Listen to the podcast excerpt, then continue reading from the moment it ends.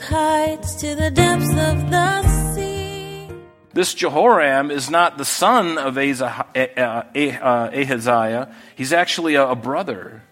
And so notice what it says in 2 Kings 1, verse 17. So Ahaziah died according to the word of the Lord, which Elijah had spoken. Because he had no son, or because he had no son, Jehoram became king in his place. All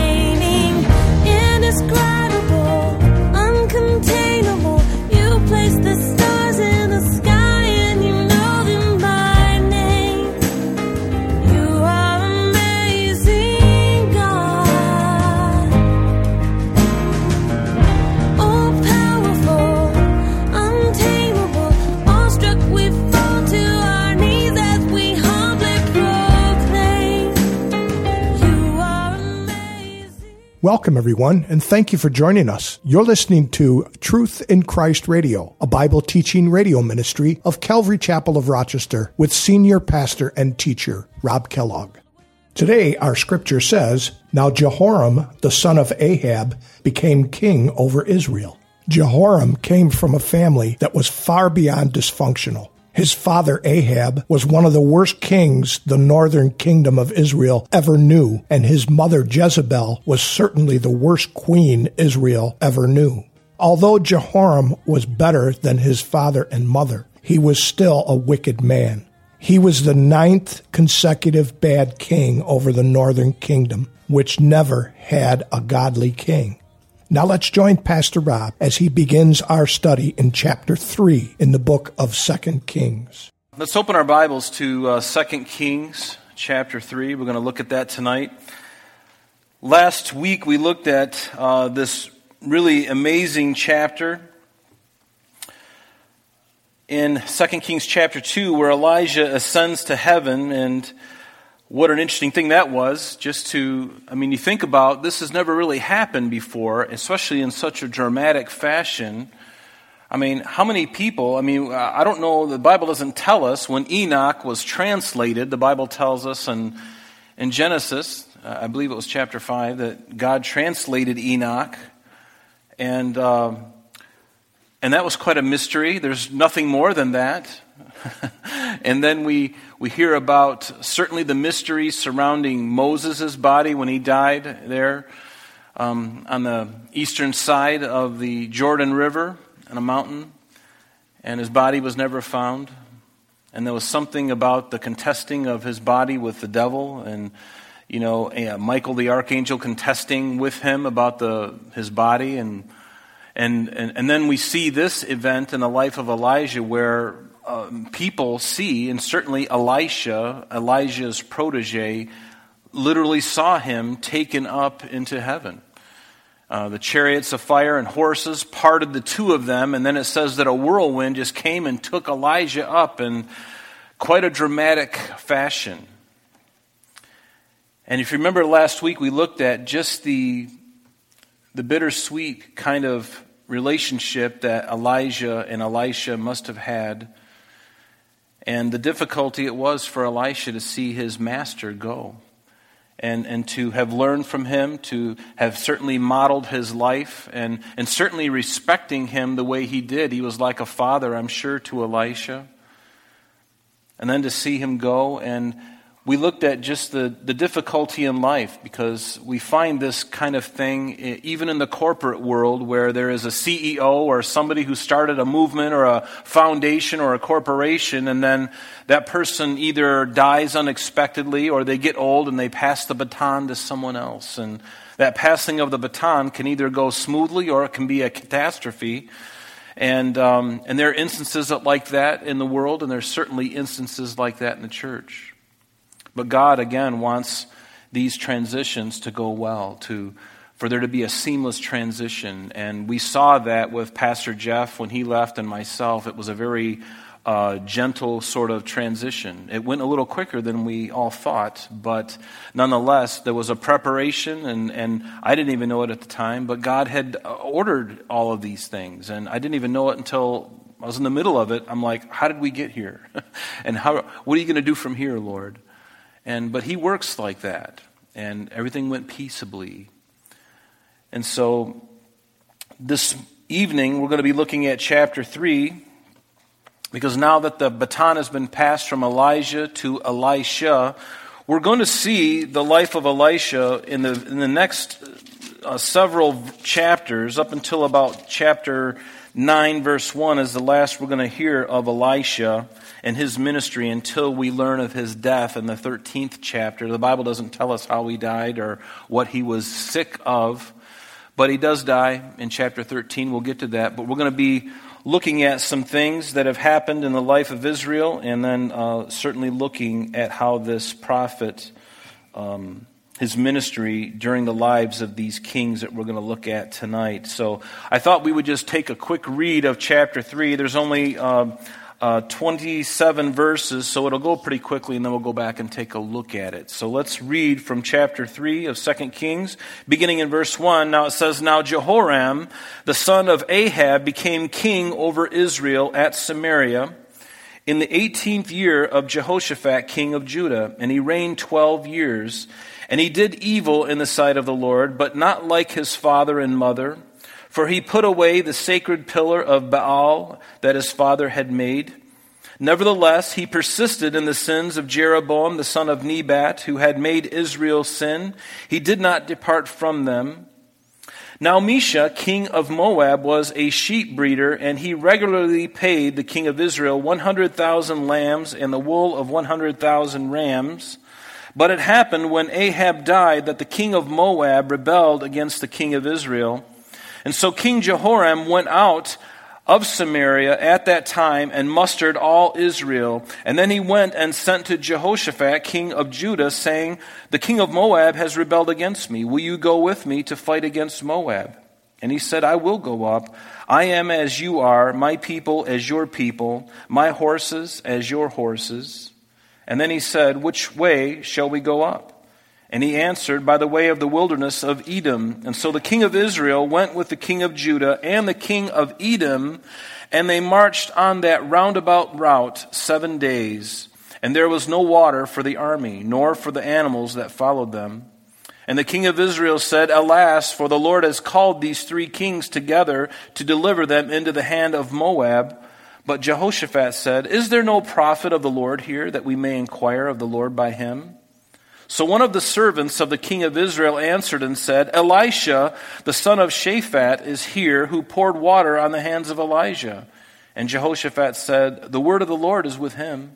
So the king of Israel and Jehoshaphat and the king of Edom went down to him. And then Elisha said to the king of Israel, What have I to do with you? Go to the prophets of your father and the prophets of your mother. But the king of Israel said to him, No, for the Lord has called these three kings together to deliver them into the hand of Moab. And Elisha said, As the Lord of hosts lives, before whom I stand, surely were it not that I regard the presence of Jehoshaphat, king of Judah, I would not look at you, nor see you. But now bring me a musician. And then it happened when the musician played that the hand of the Lord came upon him, and he said, Thus saith the Lord. Make this valley full of ditches. For thus says the Lord, You shall not see wind, nor shall you see rain, yet that valley shall be filled with water, so that you, your cattle, and your animals may drink. And this is a simple matter in the sight of the Lord. He will also deliver the Moabites into your hand. Also, you shall attack every fortified city and every choice city, and shall cut down every good tree, and stop up every spring of water, and ruin every good piece of land with stones. Now it happened in the morning when the grain offering was offered, that suddenly water came by the way of Edom, and the land was filled with water. And when all the Moabites heard that the kings had come up to fight against them, all who were able to bear arms and older were gathered, and they stood at the border. And then they rose up early in the morning, and the sun was shining on the water. And the Moabites saw the water on the other side as red as blood. And they said, This is blood. The kings have surely struck swords and have killed one another. Now, therefore, Moab, to the spoil. so when they came to the camp of Israel, Israel rose up and attacked the Moabites so that they fled before them, and they entered their land, killing the Moabites. Then they destroyed the cities, and each man threw a stone on every good piece of land and filled it. And they stopped up all the springs of water and cut down all the good trees. But they left the stones of Kir, uh, Kir intact. However, the slingers surrounded and attacked it. And when the king of Moab saw that the battle was too fierce for him, he took with him 700 men who drew swords to break through to the king of Edom, but they could not. And then he offered his eldest son, who would have reigned in his place, and offered him as a burnt offering upon the wall. And there was great indignation against Israel. And so they departed from him and returned to their own land. Uh, pretty interesting um, event here in the life of Israel and certainly in the life of Judah.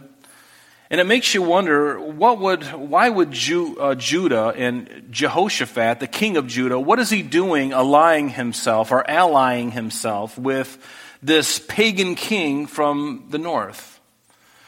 And, you know, I think there's something in this for us to be very careful. And we're going to look at this a little more further as we get into it. But where is your allegiance? Who do you hang out with? Who do you ally yourself with? Do you ally yourself with the world and the things of the world, the current things that are happening in the world that everybody has a warm fuzzy about? Is, is, is it something that you are okay with? Have you consulted with the Lord on these things? Do these things that you're allying yourself with, do they match up to the revealed will of God? Do you know the will of God? Have you read the entire Bible? I would encourage you, if you haven't read the entire Bible, you need to do that on, as quickly as you can. I would encourage you in your normal study of the Word to read, you know, read through large portions of it as much as you can and get through the Bible at least once in a year. It's possible to do. It's going to take some diligence. And do that. And every year, try to read through it at least once, and then take time and pick and, and, and spend time in other areas and study them. Because we need to get the Word of God into us. We need to hear all of it. Because in all of the Word of God, you're going to hear all the counsel of God. You're going to understand how God moves, the things that He does, how He does them. You know, you're going to learn doctrine. You're going to learn what the Bible teaches about God's character. And you're also going to learn a lot about yourself in the process. And it's important for that to happen. I need to know who I really am because apart from Christ, I really don't know who I am. I never did know who I was. If you knew me before Christ, you would say, scoundrel. Sad case. That's what you would say to me. And you may, maybe you say that now, but you know, I know that God is doing something and He's changed my life, changed my heart, put me on a different trajectory of my life that I never sought for myself. That's, that can only be God. But be encouraged. But be encouraged. And so, what was he doing? What was he doing? What was he thinking? Hadn't he learned a lesson? And we're going to look at that as well.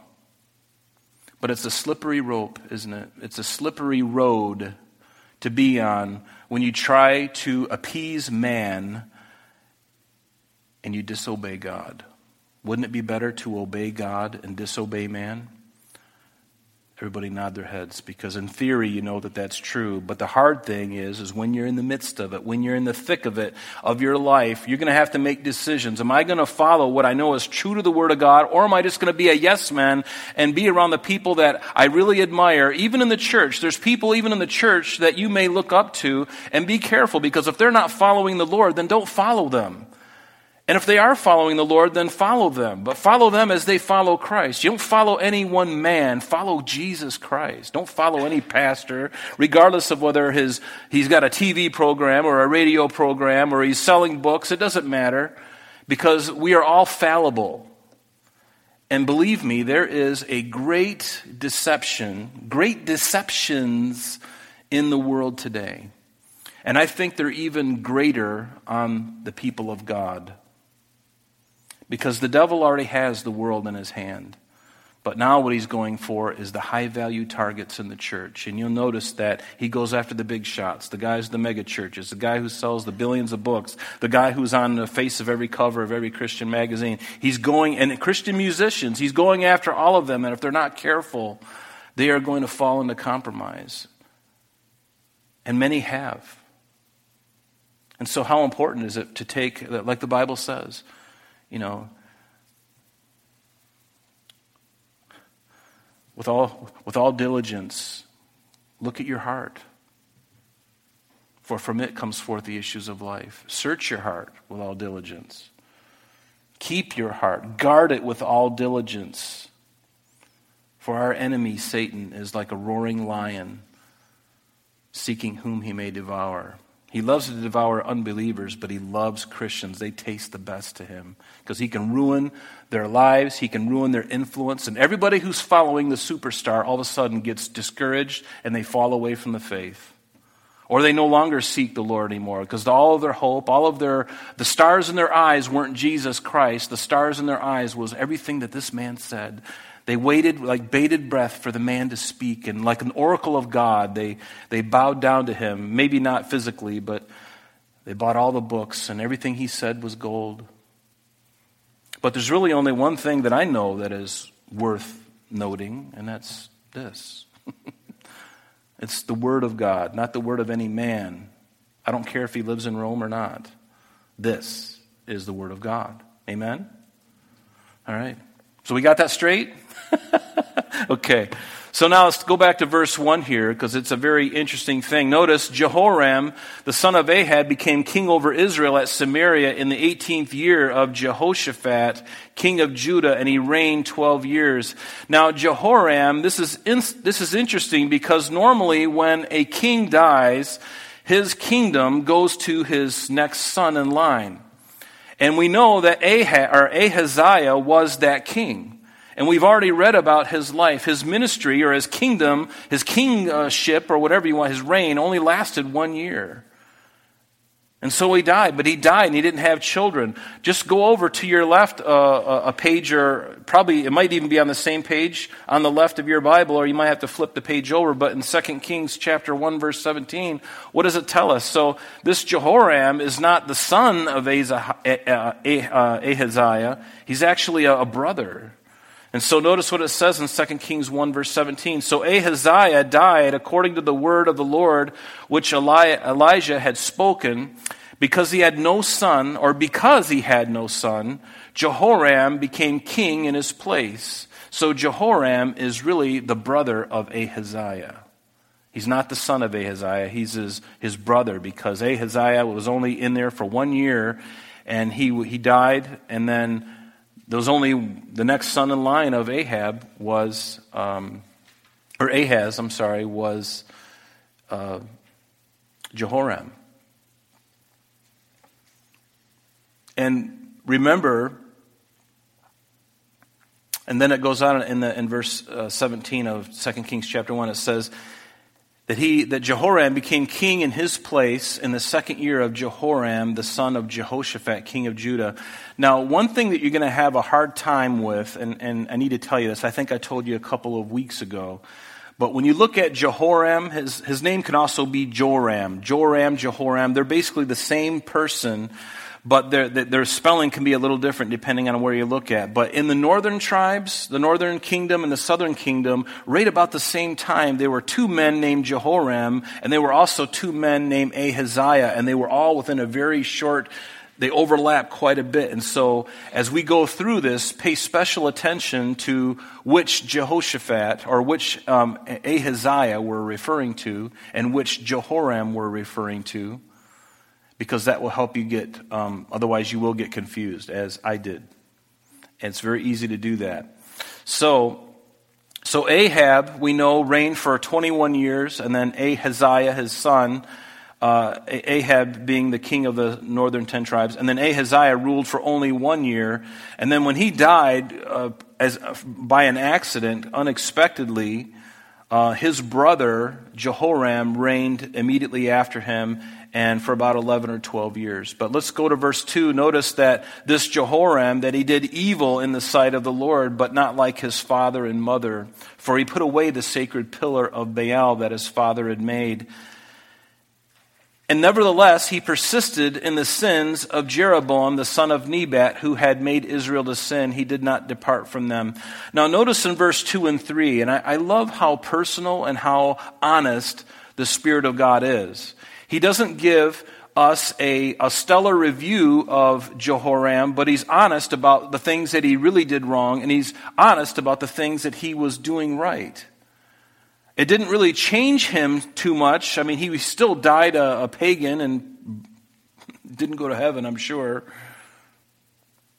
But God is honest. He says, you know what? He, he did evil in the sight of the Lord, but he wasn't so wicked. He wasn't as wicked as his father and mother. But here's the deal how wicked is wicked? How, how wicked is wicked enough? Do, do, only the really wicked people go to hell? Or is it just the, the really bad wicked? Or what about the people that aren't as wicked as those wicked people? Maybe there's some kind of, you know, do they, is, can God give me a, a break?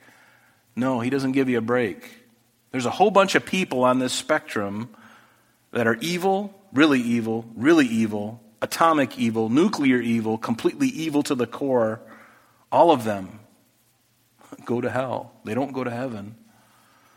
So why flirt like this guy did, Jehoram?